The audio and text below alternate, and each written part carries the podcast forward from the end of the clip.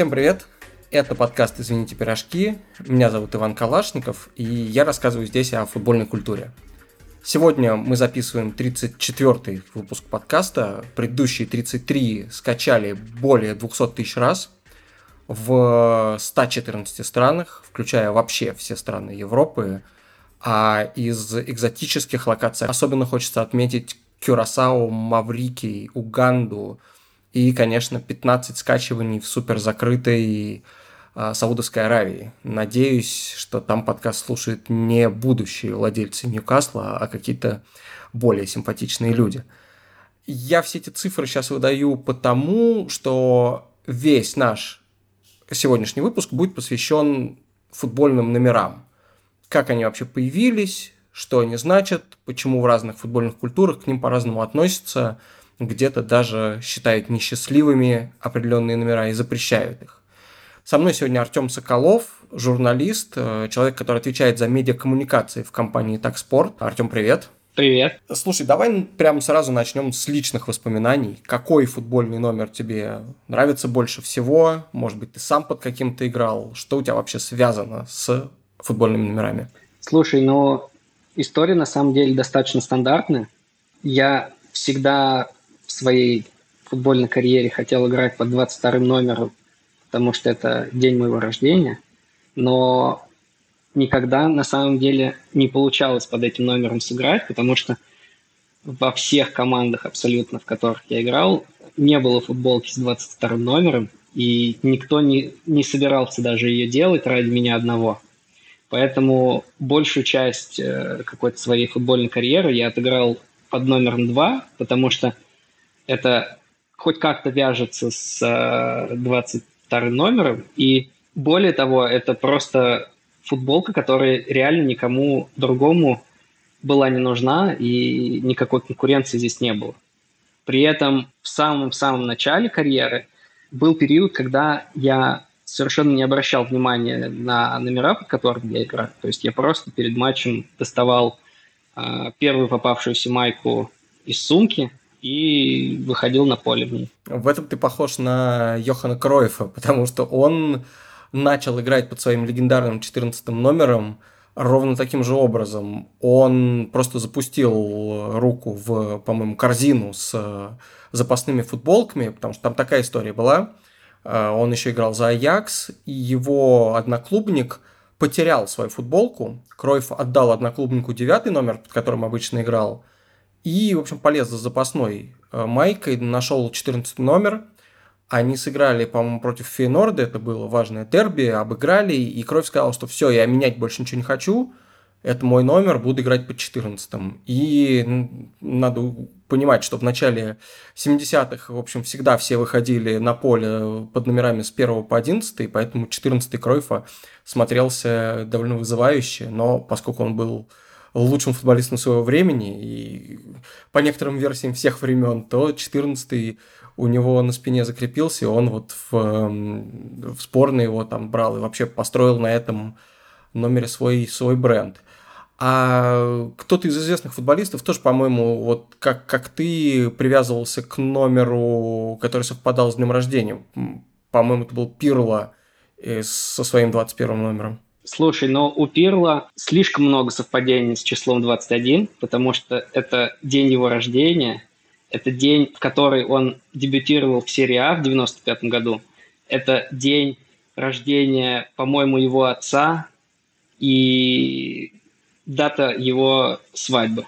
А мне еще дико нравится подробность, что он э, в автобиографии своей вспоминал, что когда он как-то в Милане уже себя чувствовал немножко не в своей тарелке и думал, что ему делать дальше со своей карьерой, его пригласили доиграть то ли в Катаре, то ли в Арабских Эмиратах, и пообещали много денег, и он думал, думал, думал, и в конце концов решил отказать им, а, посмотрел на часы, и там было время 21-21, и он понял, что как бы принимает правильное решение – отказался, потом перешел в Ювентус, и, в общем, там довольно-таки многого еще добился. Я тут присоединюсь, на самом деле, к этой истории. Тоже у меня любимое число, число 17, потому что это тоже день рождения, который потом, ну, встречался абсолютно везде. Я как-то и жил в доме номер 17, и там, я не знаю, у меня в детском саду был шкафчик номер 17, и, в общем, очень много где мне это число встречалось. Поэтому, когда у меня была возможность как-то заказать себе футболку sports.ru, в которой я пару раз там играл за команду, то, естественно, я себе сделал 17 номер и старался еще следить за игроками под 17 номером, когда э, кто-то особенный под ним играл, я прям очень радовался, типа молодого Роналду на Евро 2004, когда вот он только появился и зажег в а сейчас, э, например, э, Хакин из Бетиса, легенда испанского футбола, за которым тоже очень давно слежу, и Э, Кевин Де Брюйне, человек, который должен когда-нибудь золотой мяч получать, я надеюсь, когда эпоха Роналду и Месси закончится. А есть у тебя кто-то из нелюбимых футболистов, кто играет или играл под 17 номером, и ты думал такой, блин, чувак, только не, не это. Ну, было, это, были такие чувства, когда, во-первых, когда Роналду, эм, когда Фигу ушел из сборной, освободился седьмой номер, его взял Роналду, и 17-й ушел к Нани, и в Манчестер Юнайтед Нани тоже играл под этим номером. Мне он прям ужасно не нравился. Казался такой, в общем, ухудшенной копией Роналду э, с вдвойне раздражающим поведением и в два раза менее талантливым. В общем, короче, прям бесил меня иногда. Я все время хотел, чтобы он отдал кому-то этот номер или просто исчез с моих глаз. Но хуже всего я отношусь, конечно, к владельцу футбольных клубов, бизнесмену итальянскому Массимо Челлино, который долгое время управлял Кальери, а потом переехал в Англию, купил Лидс и управлял Лидсом совершенно бездарно. И вот он ненавидит число 17, потому что вроде как в Италии оно считается несчастливым, потому что, типа, если записать его римскими цифрами, то это будет анаграмма надписи, которые пишут на могильных плитах. Очень странная какая-то история, но, может быть, итальянцам нам хорошо знакома, мне нет. И он настолько ненавидит номер, что всем игрокам своих команды запрещал брать его. И даже на стадионах Калери и Лица 17 ряд переименовывал в ряд 16Б. Вот прям, как, как я думаю об этом человеке, мне прямо в общем, начинает немножко трясти, да, потому что это мне совсем не нравится. Окей, давай для начала попробую вкратце объяснить, как вообще появились футбольные номера. А, потому что главная причина их возникновения на самом деле тактическая. В начале 20 века большинство команд в общем, во всем мире играли по схеме 1, 2, 3, 5, которая напоминает перевернутую пирамиду. Соответственно, вратарь, когда появились номера, уже выходил под первым номером, защитники справа налево под вторым и третьим, полузащитники под четвертым, пятым и шестым, а пять нападающих э, под номерами от 7 до 11. Соответственно, седьмой это был правый фланговый нападающий, одиннадцатый левофланговый и девятка центр форвард. То есть такие вещи, к которым мы привыкли и которые мы до сих пор видим э, в современном футболе на абсолютно любом уровне. А вот когда эта схема начала видоизменяться, то есть 2-3-5, э, например, превратилась в 3-2-5 в систему W, то вот один из полузащитников, он опустился в линию защиты, и потом следующие полузащитники тоже насыщали линию защиты, и это происходило по-разному. Где-то Получалось так, что защитники под номером 2 и 3 уходили на фланги, и это вот классическая такая либо английская, либо вообще европейская модель, когда второй номер это правый крайний защитник, третий номер левый крайний защитник, а между ними уже номера побольше, потому что это опустившиеся полузащитники.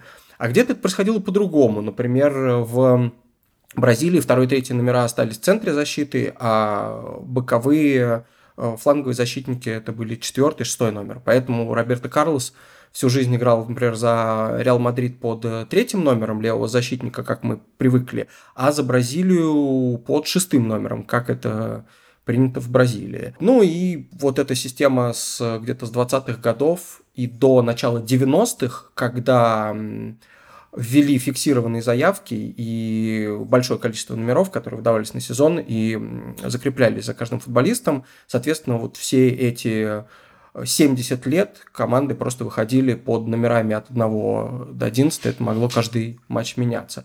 Но были и другие системы, вот в частности алфавитная, да? Да, э, причем алфавитная система в большей степени применяется на больших турнирах, вроде чемпионата мира, чемпионата Европы. Например, все футболисты сборной Аргентины на э, чемпионате мира 1982 года были распределены относительно номеров по алфавиту. То есть первый номер э, получал человек, чья фамилия начиналась на букву К и так дальше.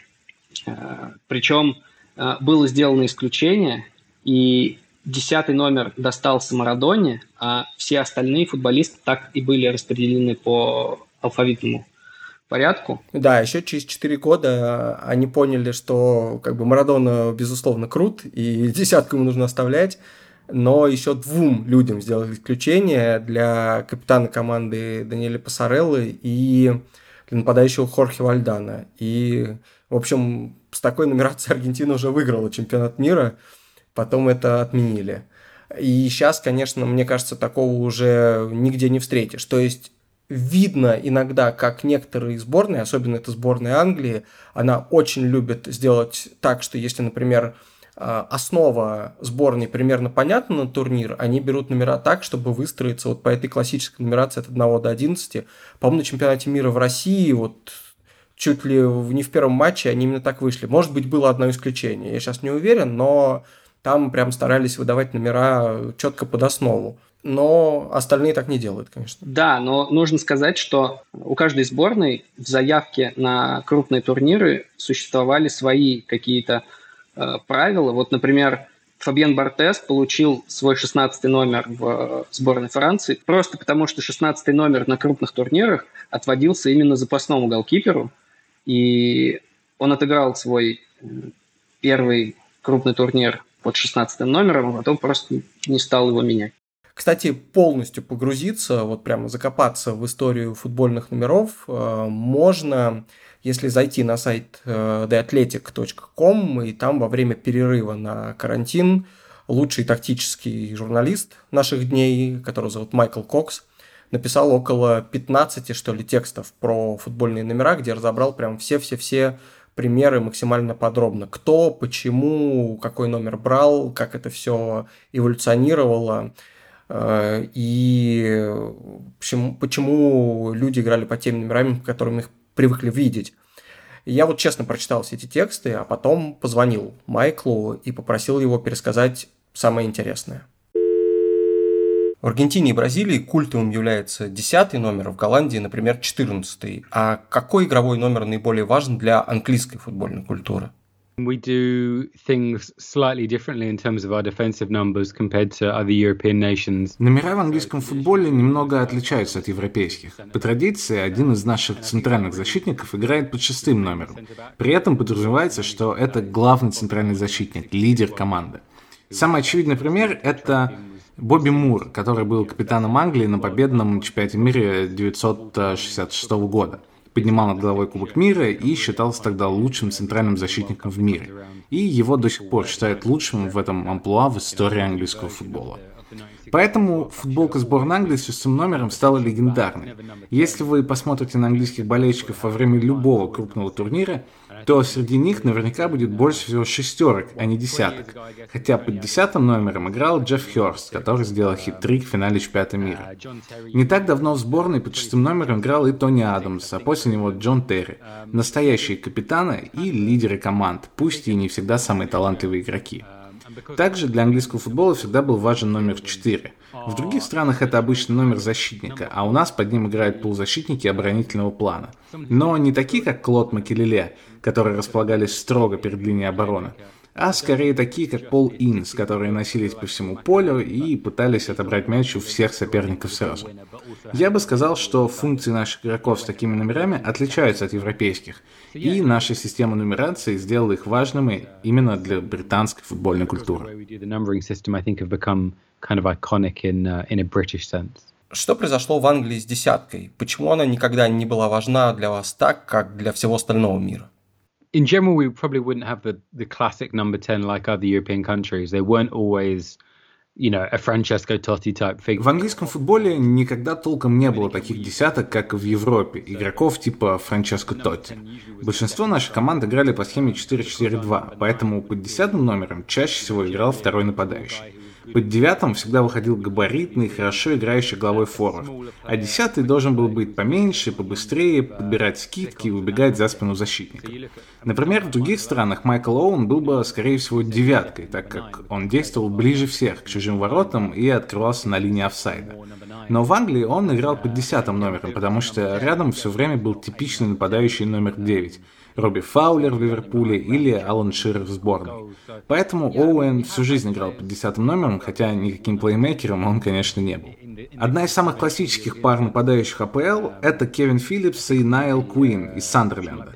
Куин был ростом по 2 метра, выигрывал весь воздух и играл под девяткой. А Филлипс играл под десяткой, но всегда находился на одной линии с партнером, просто был быстрее и техничнее. Ближе всего к европейским плеймейкерам из британских десяток был, пожалуй, Питер Бирцли. Но самые знаменитые наши десятки все равно нападающие. Например, Гарри Линникер и Харри Кейн. В отличие от Бразилии, Италии, Аргентины и, скажем, Югославии, в Британии никогда не было культа десятого номера. I don't think that there's a real fetishization of the number 10 here, certainly not until recently. Тренеры сборной Англии очень долго пытались решить проблему Лэмпорда и Джерарда, то есть совместить похожих игроков в одной команде. В своих клубах они оба играли под восьмым номером. Кому он лучше подходил? I think in terms of tactically, I think Lampard was probably the more typical number eight in the sense that he played in a 4-3-3 system. Думаю, с тактической точки зрения Лэмпорт лучше подходил на роль восьмерки, потому что большую часть своей карьеры играл на этой позиции в схеме 4-3-3. В Челси его партнерами были Макелеле и Сиен, которые позволяли ему в любой момент подключаться в атаку и забивать по 15-20 голов за сезон. Джерард, наоборот, начинал как опорный полузащитник и был больше ориентирован на отбор мяча, поэтому за сборную Англии он в основном играл под четвертым номером, а тогдашний английский номер 8, Пол Сколс, располагался повыше. При этом Джерард несколько раз за карьеру менял свой амплуа, и я считаю, что свой лучший футбол он показывал, когда играл ближе к атаке, рядом с Фернандо Торресом, практически на позиции десятки в схеме 4-2-3-1. Кроме того, Джерард никогда не играл под восьмым номером за сборную. У него был номер 4, номер 2, 9, 10, вроде бы даже 11. Помню, что перед чемпионатом мира 2006 он даже жаловался, что в одном из товарищеских матчей ему выдали девятый номер и заставили играть второго нападающего рядом с Уэйном Руни. С точки зрения Джерарда, девятка вообще никак ему не подходила. Возможно, проблема Джерарда Лэмпорда заключалась не в том, что их надо было как-то совместить на поле, а в том, чтобы подобрать оптимальную позицию именно Джерарду.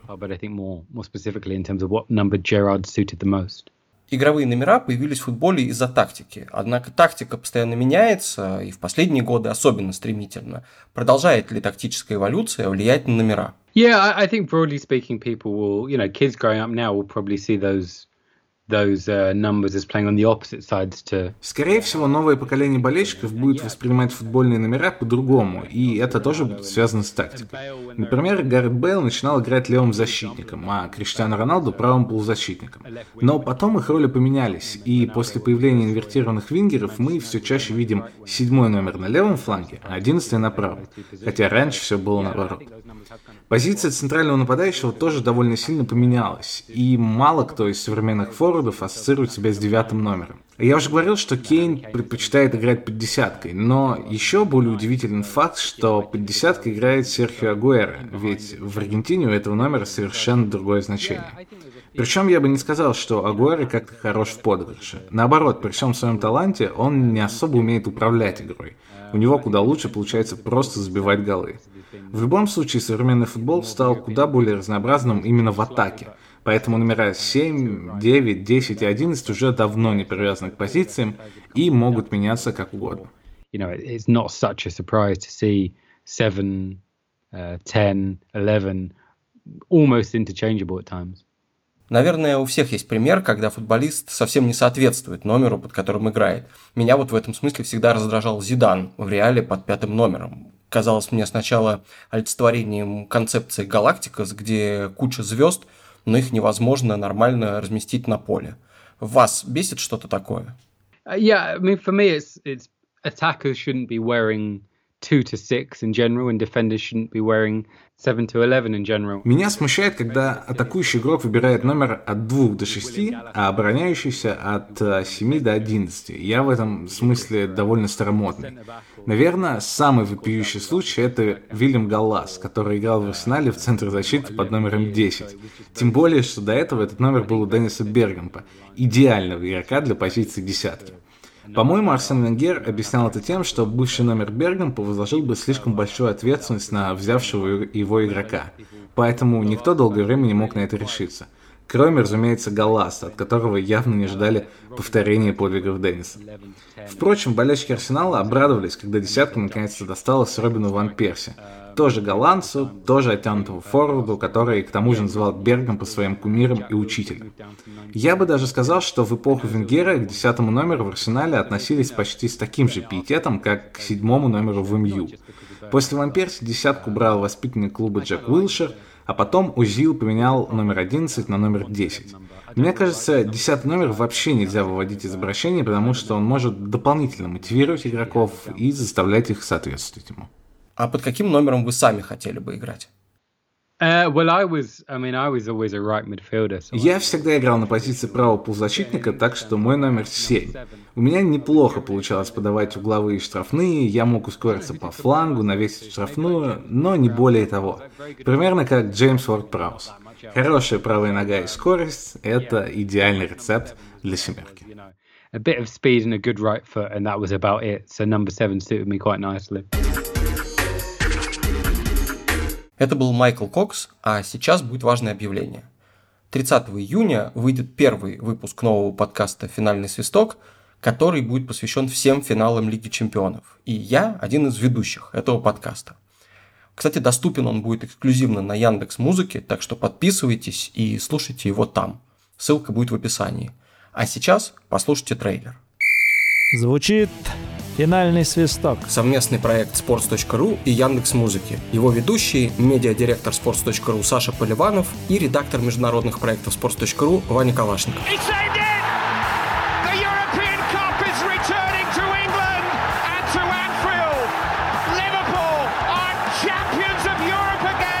Каждую неделю, во вторник и среду, мы будем рассказывать здесь о финалах Лиги Чемпионов и обо всем, что их окружало. Великих игроках, красивых голах, победах и поражениях, которые навсегда вошли в историю футбола. Один финал Лиги Чемпионов, один выпуск.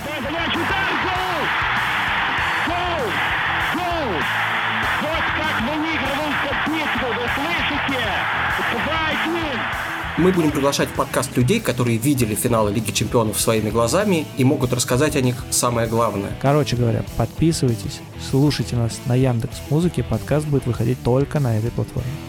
30 июня прозвучит первый финальный свисток.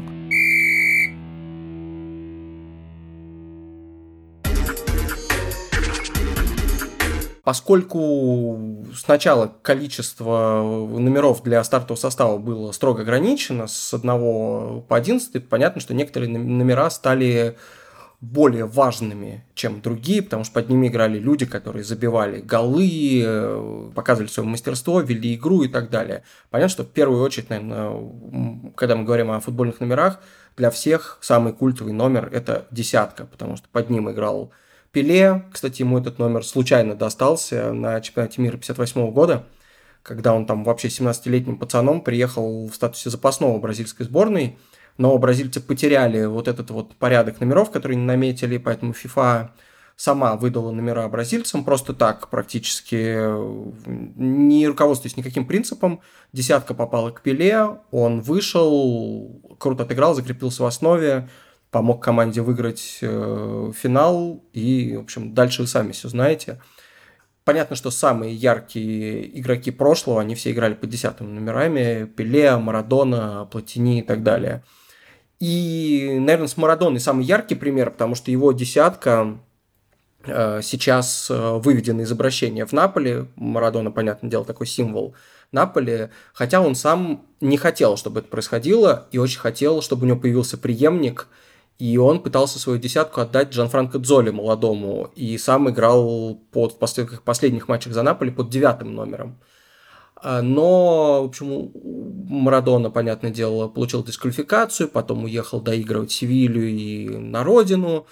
А, Дзола легендой прям уж такой Наполи не стал, вообще пришел в Челси, и в Челси э, всем стал известен по 25 номерам. И тут смешная история, что в том, что после Дзолы Челси никто не брал этот 25 номер, несмотря на то, что он официально доступен, но из уважения тоже к одному из э, или, наверное, вообще самому лучшему игроку эпохи до Абрамовича и до Мауриньо, вот из уважения к нему никто этот э, 25 номер не берет. И забавно, что соседний номер в Челси тоже в каком-то смысле стал легендарным. Да, э, с 26 номером Джон Терри такая история. Он очень хотел взять 25 номер, но к тому моменту Джон Франк Дзола уже не играл за Челси, и э, 25-й номер стал, собственно, культовым. И он просто взял следующий, отыграл под 26-м всю карьеру. И была забавная история во время его прощального матча на Стэнфорд-Бридж. Идея была в том, чтобы заменить э, его на 26-й минуте, но ход игры не предполагал такого развития событий, и его просто не смогли вовремя заменить. А когда судья уже дал э, разрешение на замену, э, во-первых, пошла уже, по-моему, 28-я минута, а во-вторых, э, сам Терри очень долго отдавал капитанскую повязку, э, очень долго шел э, в направлении скамейки, аплодировал болельщикам, и поэтому никакой магии чисел тут не случилось. Кстати, интересно будет посмотреть, э, будут ли претенденты на его номер теперь в Челси. Закрывая тему с десяткой, ну, как бы закрыть ее невозможно, потому, потому что куча великих игроков под десятым номером играла, но вот забавно, что э, многие знают, что Месси дебютировал в Барселоне под 30 номером, и оказывается, это был не просто номер, который там извлекли из неиспользованных и дали там молодому парню, который еще пока Э, поражал всех только на каком-то юношеском уровне. Оказалось, он специально сам взял этот номер 30, потому что десятка была у Роналдиньо,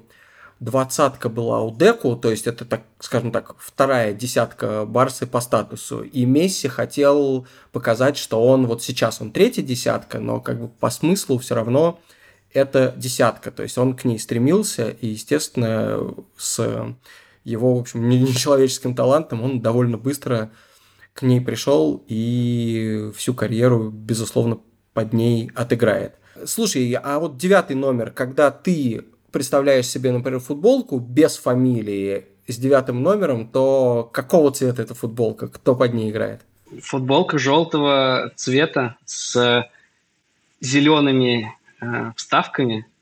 То есть это футболка сборной Бразилии с э, бразильцем Роналду. На самом деле девятка – это какое-то буквально магическое число для нападающих. Вот, например, Иван Самарана, когда перешел в Интер, э, очень хотел иметь на спине девятый номер, но девятка была, естественно, занята Роналдо, и Самарана схитрил вот каким образом. Он взял себе 18 номер и просто приклеил между цифрами э, знак плюс – что автоматически означало, что он играет под девяткой.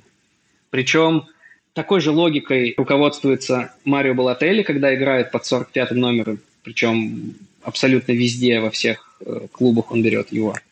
А, и одно время в Тоттенхэме Жермен Дефо играл под 18 номером э, абсолютно по той же самой причине. Да, при этом я больше не видел никогда, чтобы кто-нибудь плюсик именно приклеивал Помню только два случая. Вот помимо Самарана был еще один аргентинец Хуан Пабло Сарин, он, правда, не, не на девятку претендовал, он вообще был левым защитником, и у него счастливый номер был третий, и поэтому он, когда не смог взять тройку, взял номер 12 и тоже плюсик там вклеил, в общем, чтобы, чтобы всем было понятно. Я думаю, что потом наверняка это со временем запретили, вот, но, по крайней мере, мы знаем, что имеют в виду все те люди, которые выбирают э, цифры, дающие в сумме 9.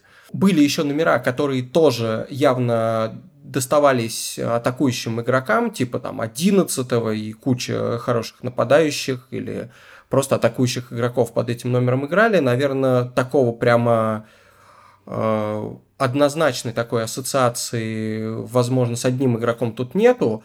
А вот мне кажется, вот номер 7, он куда прочнее закрепился, в смысле, что ассоциаций с ним больше будет. Давай опять тебя спрошу, кого ты себе представляешь в первую очередь под номером 7? У меня в голове крутятся две картинки, на самом деле. Это футболка Эрика Кантона и футболка Бекхэма. Обе Манчестер Юнайтед, естественно. Ну да, сто процентов. И главное, что же до них в такой же футболке с седьмым номером играл Джордж Бест. Причем тогда-то как раз, когда он играл, он играл более-менее под всеми номерами, но все запомнили именно семерку, потому что он в финале, по-моему, Кубка чемпиона 68 года, когда Манчестер Бенфику обыграл, и первый свой кубок выиграл, вот тогда он под семеркой играл, и, по-моему, тогда же он получил золотой мяч, поэтому все это сложилось в такой образ. Так-то он, в общем, под девятым, под одиннадцатым бегал.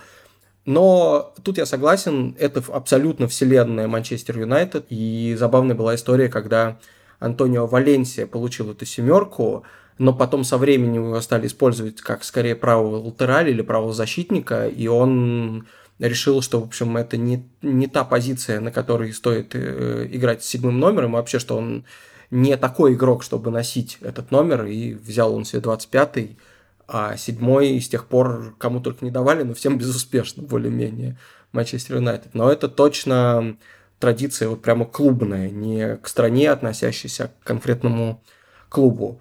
В принципе, распространенная история, когда, например, та же тройка для клуба типа Милана значит все, потому что это легенда клуба Паула Мальдини, этот номер сейчас выведен из обращения в Милане.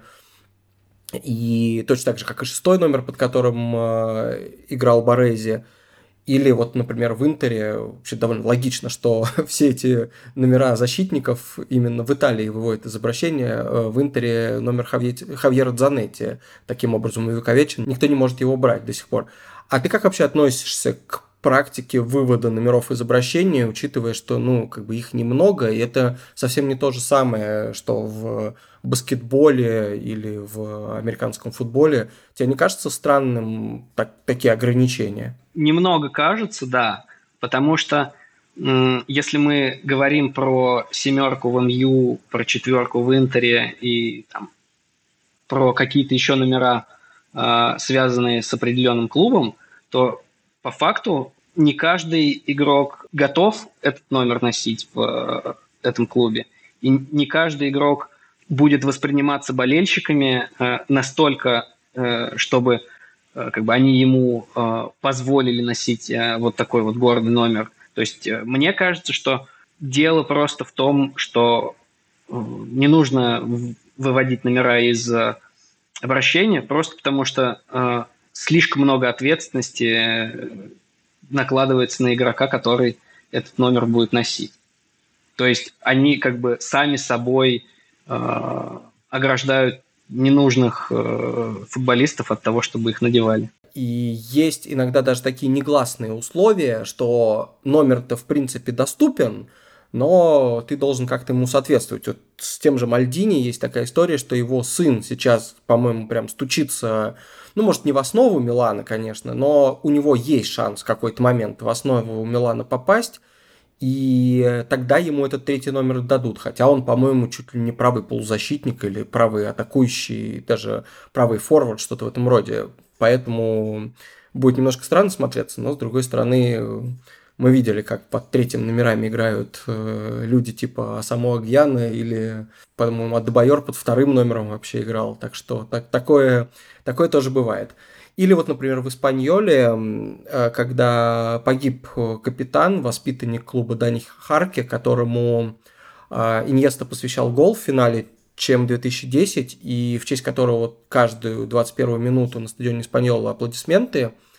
Вот его номер в принципе, доступен, но взять его может только воспитанник клуба, который прошел там все юношеские команды и который сейчас играет за, за основу. То есть, условно говоря, когда человек захочет брать этот номер, действительно ни у кого не будет ни малейшего сомнения, что он его достоин. А из э, выведенных изображения номеров, наверное, самая странная история, которую я знаю, это когда Матео Вальбуэна уходил из Марселя, уходил причем в московское «Динамо», и тогда его так э, в клубе э, любили болельщики вообще все, что они решили его номер 28 э, вывести из обращения, причем ему самому было, по-моему, 29, что ли, лет в этот момент, и они, значит, его запретили брать остальным игрокам. А расскажи, что с ним произошло, когда он пришел в московский «Динамо» и там 28 номер попросил. Слушай, на самом деле, как бы не начиналась эта история э, про выведенный номер из обращения и про любовь болельщиков, но когда Вальбуйна пришел в «Динамо» и захотел взять 28 номер, э, ему это не удалось, потому что под этим номером играл Борис Ротенберг, а под номером 82, который он Э, следом хотел взять себе, э, играл сын э, Гурама Джоева. Соответственно, Вальбуйна взял 14, просто поделил 28 на 2, отыграл не самые лучшие годы своей карьеры, потом вернулся во Францию, зачем-то подписал контракт с Леоном, и от вот этой э, всеобщей любви марсельских болельщиков вообще не осталось и следа. Ну да, и тогда они решили вернуть 28 номер в ротацию, и все, он теперь уже не легенда Марселя совсем никак. Раз уж мы затронули тему российского футбола, то я решил просто обратиться к первоисточнику и отправил сообщение Евгению Башкирову, это воспитанник «Зенита», который играл в премьер-лиге за Том, Крылья Советов и Рубин – а сейчас он в чемпионате Польши рубится за команду Заглембе из Любина. Я вот отправил ему сообщение с просьбой рассказать про его четвертый номер и другие номера, которые были у него в карьере. А в ответ получил практически готовый подкаст. Послушайте, это очень интересно. Привет. Мы записываем подкаст про игровые номера и про всякие штуки с ними связанные. И э, хотел тебя спросить, э, может, ты запишешь там небольшую реплику про себя и про свою четверку? Я просто не знаю, откуда она у тебя, и может быть там какая-то история, э, это из-за Гвардиолы или из-за, не знаю, Клода Макелеле, может быть из-за Анатолия Тимощука, а можно еще даже за 69 в «Зените» пояснить. Есть подозрение, что такой вопрос тебе задавали? Привет, Вань. Это как мы сегодня обсуждаем нумерологию, магию цифр и чисел, то прежде всего стоит упомянуть, что ведь для каждого игрока э, основными являются 12, 35, 3, 26, 32, 15 и объединяющие их Zero. А для людей, которые являются поклонниками сериала Lost, несомненно, как мантра в голове в любое время дня и ночи звучат 4, 8, 15, 16, 23 и 42. Вообще, вспоминая свое детство, понятно, что э, тогда все фанатели от Роналду, и мне кажется, любой ребенок во дворе хотел девятку себе на спине. Я вот э, восхищался игрой Луиша Фигу, поэтому очень-очень радовался, когда Э, попадалась футболка с э, номером 7. Но, как себя помню, я в целом не смотрел на э, каких-то западных звезд. Вот ты упомянул в нашем с тобой разговоре Клода Макелеле и его четверку. Хотя я, кстати, помню его яркие моменты его карьеры для меня. Это как я следил за Галактикус. И он тогда играл под 24 номером вроде бы, потому что четверка красовалась на спине Фернандо Ера. Так вот, э, прежде того момента, когда я получил возможность смотреть зарубежный футбол э, в небазовом пакете каналов НТВ+, первым делом меня отец привел на стадион, и я наблюдал за игрой Дениса Угарова и Александра Горшкова. Мне очень нравился стиль их игры – Соответственно, у Гарова был 13 номер, а у Гашкова восьмерка. Эм, а по четвертому в том составе «Зенита» был э, легенда э, оборонительной зоны Саркисов Сипян. И так сложилось, что первую футболку, первые номера на футболках, которые нам выдавали э, детской юношеской школе Олимпийского резерва «Зенит», у меня было две футболки. Первая была по 13 номерам, вторая под восьмым. Восьмерка, по-моему, у меня до сих пор в шкафу лежит, и э, шутки или ради, если сейчас ее примерить, мне кажется, она до сих пор мне будет велика. А 13 номер всегда нравился моей маме, потому что э, как-то так сложилось, что э, у многих людей число 13 число несчастливое, и во многих командах этот номер вообще выводит из обихода, и многие тренеры запрещают его использовать, запрещают его носить на футболке. Но вот для моей мамы этот номер всегда был счастливый. Она мне постоянно присылала фотографии э, или потом оставляла какие-то билеты, 13 э, номер э, в поезде, 13 ряд, 13 что-то еще. Я не знаю, 13 номер кассового чека. Но тренер в нашей детской юношеской команде, мой первый тренер Сергей Иванович Романов, он распределял номера сам по степени их значимости, вероятнее всего, и позволил мне все 10 лет э, играть под номером 10. Соответственно, когда я приходил в дубль, за мной уже тянулся шлейф э, десятки на спине. «Зенит» выиграет Кубок УЕФА. Феноменальную игру демонстрирует Анатолий Тимощук. И мне кажется, с того момента 44-й и четверка э, в особенности начинает проникать в мое подсознание. Но подписав Э, первый контракт, выбирая номера на футболке в дубле «Зенита», э, в заявочный лист. Понятно, что номеров меньше 30, мне кажется, это вообще impossible. А, многие ребята не выдумывали, кто брал 91 номер, э, кто 90-й, года рождения.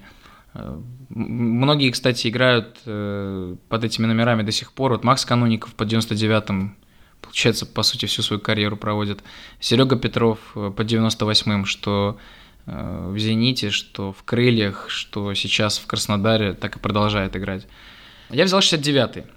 Многие, естественно, хохмили на этот счет, но, мне кажется, мало кто догадывается, что 69 – это не только аллюзия на древнеиндийский трактат, посвященный теме любви, но конкретно в моем случае – прежде всего год рождения моего отца, 1969, и знак зодиака. Я рак, июльский. Кстати, с 69-м э, номером была очень веселая история. Ее администратор «Зенита» Юрий Михайлович Гусаков э, вроде бы даже упоминал в одном из своих интервью. Не помню точно, какой это был матч против э, Националя, португальского в Лиге Европы или домашняя встреча с Локомотивом. В общем-то, это две игры, когда я попал в заявку. Так вот, э, в одной из этих игр Юрий Михайлович по ошибке нанес 96 э, вместо номера 69. И в перерыве матча судорожно пытался исправить ситуацию, а ну что, как, как ты исправишь? Взял ножницы, вырезал номер, попытался повертеть его, покрутить, а что в одну сторону 96, что в другую 96. Кстати, я в итоге провел все-таки один сезон в дубле под 96 номером. Перебравшись в Томск, восьмерку тоже э, было невозможно себе взять, потому что под ней играл легендарио э, Никита Баженов. Но я все-таки хотел, чтобы так или иначе в любой форме восьмерка, обозначающая бесконечность, появилась на моей спине, поэтому выбрал 44 номер. По логике, что 4 плюс 4 Э, равно 8. После сезона в ФНЛ мы вышли в премьер-лигу, и вроде бы я даже примерялся к 13 номеру на сборах, сыграл две товарищеские игры. А потом э, мой друг Паша Голышев сказал, слушай, да возьми ты себе, возьми ты себе номер э, с одной цифрой, поближе к основному составу.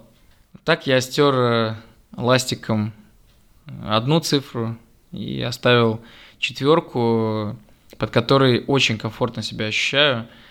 На самом деле, мне кажется, в этом и смысл. Ты находишь э, тот номер, под которым тебя нет тяжести на спине. Э, я бы так это выразил.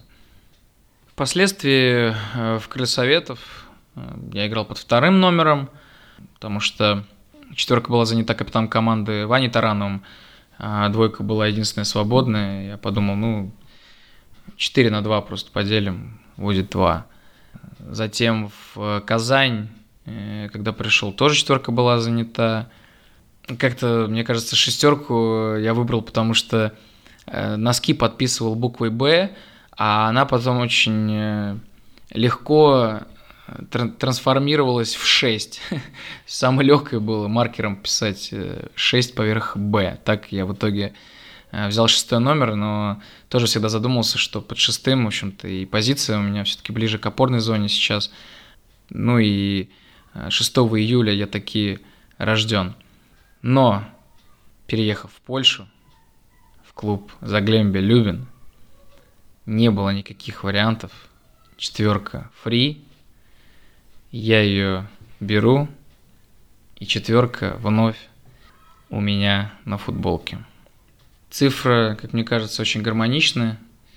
Цифра 4, такая геометрическая. Плюс э, стороны света тоже 4. 4 сезона, сменяющие друг друга. И даже некая антагонистичная сущность цифре 8 в неких трактовках азиатской нумерологии тоже, кстати, потому что Часто я играю в опорной зоне и как смерть несущий атакам противника их разрушаю. Развиваю у соперников и прочих людей тетрафобию, а сам живу без этого предрассудка и наслаждаюсь, как четверка облепливает мою спину. Когда речь идет о номерах в российском футболе, мне почему-то сразу вспоминается первый номер Эмира Спахича «Торпеда», потому что я вот э, вообще не могу вспомнить никого из э, футболистов в российской премьер-лиге, кто бы играл под первым номером в поле. Я даже практически уверен, что их не было. И Спахич э, очень круто смотрелся. Может быть, именно потому, что он был не из России. В общем, у него хватило смелости это сделать. У него же был еще ирокез такой, или просто э, половина головы покрашена в черный цвет, половина в белый, да, он как-то так играл и выглядел дико-дико экстравагантно. Да, но надо признать, что каких-то э, культовых номеров в российском футболе нету. То есть у нас нет э, никого, кто бы ассоциировался из футболистов с каким-то конкретным номером, и чтобы этот номер был какой-то культовый, выведенный из обращения и так далее. Я вот, кстати, недавно совсем случайно узнал, что как раз-таки единицу в торпедо, возможно, после Спахича, возможно, это не связано, вывели из обращения, но потому что ее назначили фанатом. Частая практика, что фанатам вручают 12 номер, то есть как бы вводят его из обращения, и никто его не может взять, но вот в торпедо почему-то это произошло именно с первым номером. А насколько я знаю, 12 выведен из, в «Зените» из обращения, он как бы принадлежит фанатам. И вроде даже как Халк просил себе 12 номер, но ему отказали, сказали, что несмотря на уплаченные за тебя 60 миллионов, э, бери другой номер. Конечно, наверное, много игроков э, играли под... Много хороших игроков играли под десятыми номерами, типа Лоськова, Аршавина, э, Черенкова, собственно. Но да, вот такой, что прямо именно номер значил что-то очень сильно для истории какого-либо российского клуба, такого я, наверное, все-таки не припомню. Э, слушай, вот, кстати, да, Женя Башкиров вкратце упомянул 69-й номер, э, который до сих пор, в общем, люди опасаются брать, а ведь был же игрок, который в Европе постоянно под ним играл. Да, это был Бексант Лезаразю. Он взял в Баварии 69-й номер примерно по тем же причинам, что и э, Пирло играл под 21-м. Значит, э, Лизаразю родился в 1969 году, и на момент прихода в Баварию его рост был 1 метр 69 сантиметров и вес 69 килограмм. То есть все вот так вот сложилось вокруг э, вот этого числа. Интересно, изменился ли у него вес? Рост-то вряд ли изменился. Изменился у него вес к концу выступления за Баварию, и что, что с ним стало?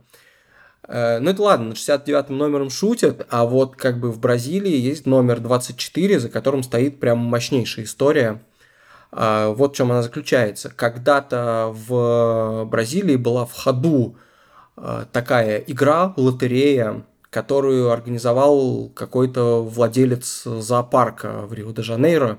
У него было определенное количество животных, и он э, выкатывал зрителям клетку, закрытую каким-то полотном, и они должны были угадать, э, что это за животное, при этом поставив на номер вот на такой, ну, как бы карточке лото, то есть это такое бинго было. И э, каждый номер, там, по-моему, было то ли 25, то ли 26 номеров – сопровождался картинкой, поэтому у людей как-то визуально закреплялось, что вот, например, номер один это страус был, по-моему, там номер 9 крокодил, и номер 24 это был олень, который по-португальски э, называется виаду, и примерно так же звучит слово довольно ругательное, которое, ну, это гомофобное оскорбление, грубо говоря. И, э, соответственно, люди, которые играли в эту игру, она называется «Жогу Дубишу», в эту лотерею, потом вся история с зоопарком закончилась, но лото это осталось. То есть его можно было там купить где угодно, и постепенно даже эта лотерея, ее объявили вне закона, потому что это был главный способ для отмывания денег для всякой мелкой мафии, причем абсолютно по всей стране. В общем, такая самая распространенная криминальная активность.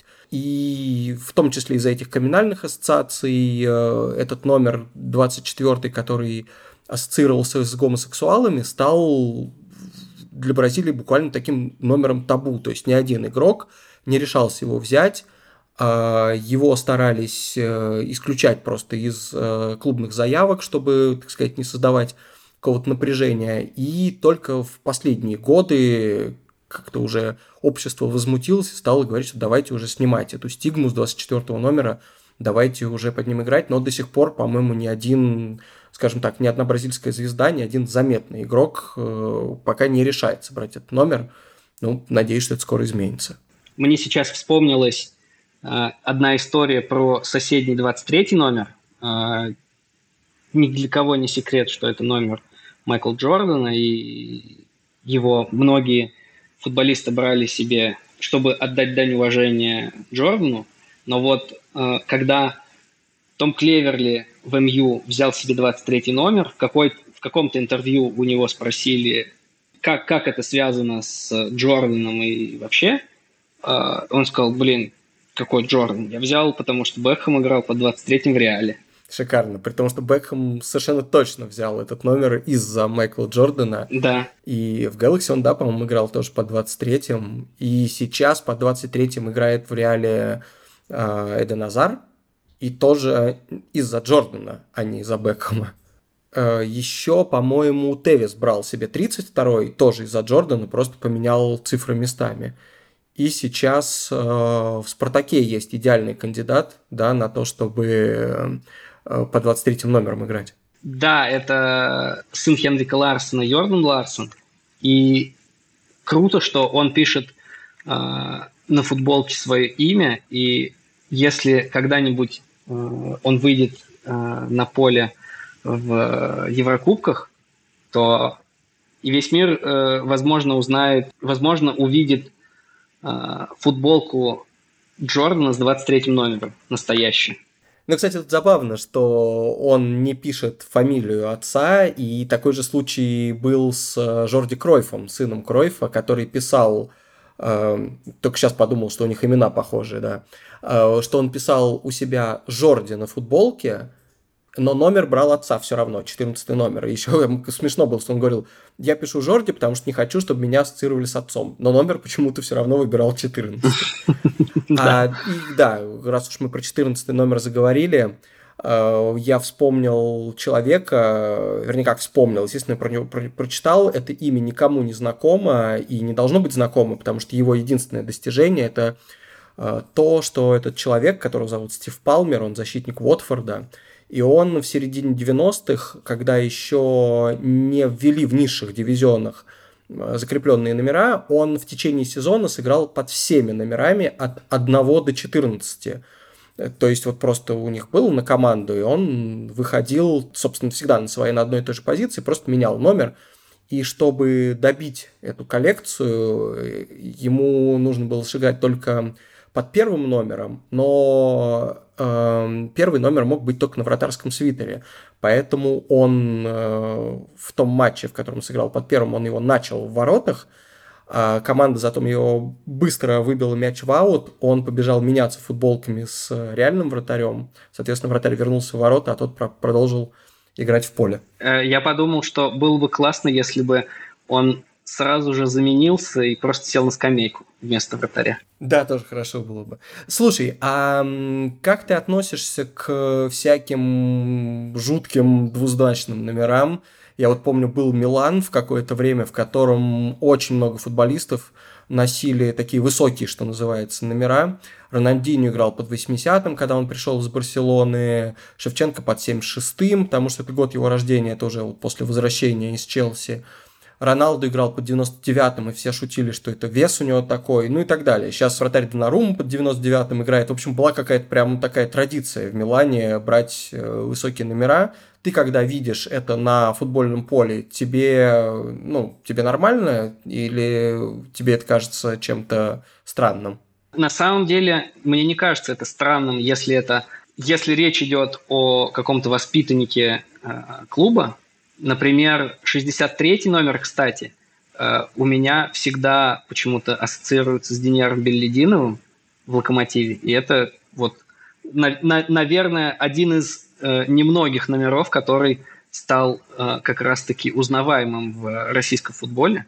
Но когда ты видишь уже состоявшихся звезд, которые в новом клубе берут себе какой-то странный номер э, типа 99-го или 76-го в случае Шевченко, это, конечно, режет глаз.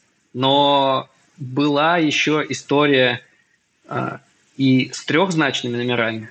Например, э, Роберто Баджо свой последний сезон в серии А, он э, первым из футболистов забил 200 голов в серии А и вышел на матч в футболке под номером 200.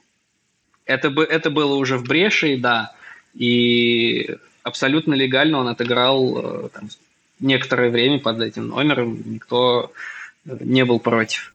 Да, это, это мощно. Я видел какие-то истории про трехзначные номера в каких-то совсем лигах типа Венесуэлы или Норвегии, что ли, когда люди рекламировали радиостанцию с трехзначной частотой или какой-то даже, по-моему, э, оператора связи, но это, конечно, было все разовые истории, не на сезон и далеко не такие заметные, как э, как Баджо. А из, кстати, из интересного, если в обратную сторону пойти, то а, из интересного вратарь Рожерио Сенни, который забил за карьеру больше 100 голов со штрафных, с пенальти, он играл под номером 0-1, потому что, ну, понятно, что как вратарь он играл под первым номером почти всегда, но он хотел показать, видимо, что он особенный вратарь, и он как бы расширил это, расширил, придал этому номеру значимости немножко с другой стороны, поставив 0 перед единицей. Да, еще была история, когда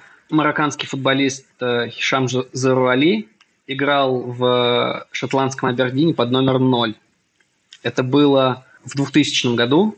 Э, он отыграл целый сезон под э, номером 0, и после этого чуть ли не в следующем же году и английская, и шотландская премьер-лиги запретили футболистам под этим номером играть.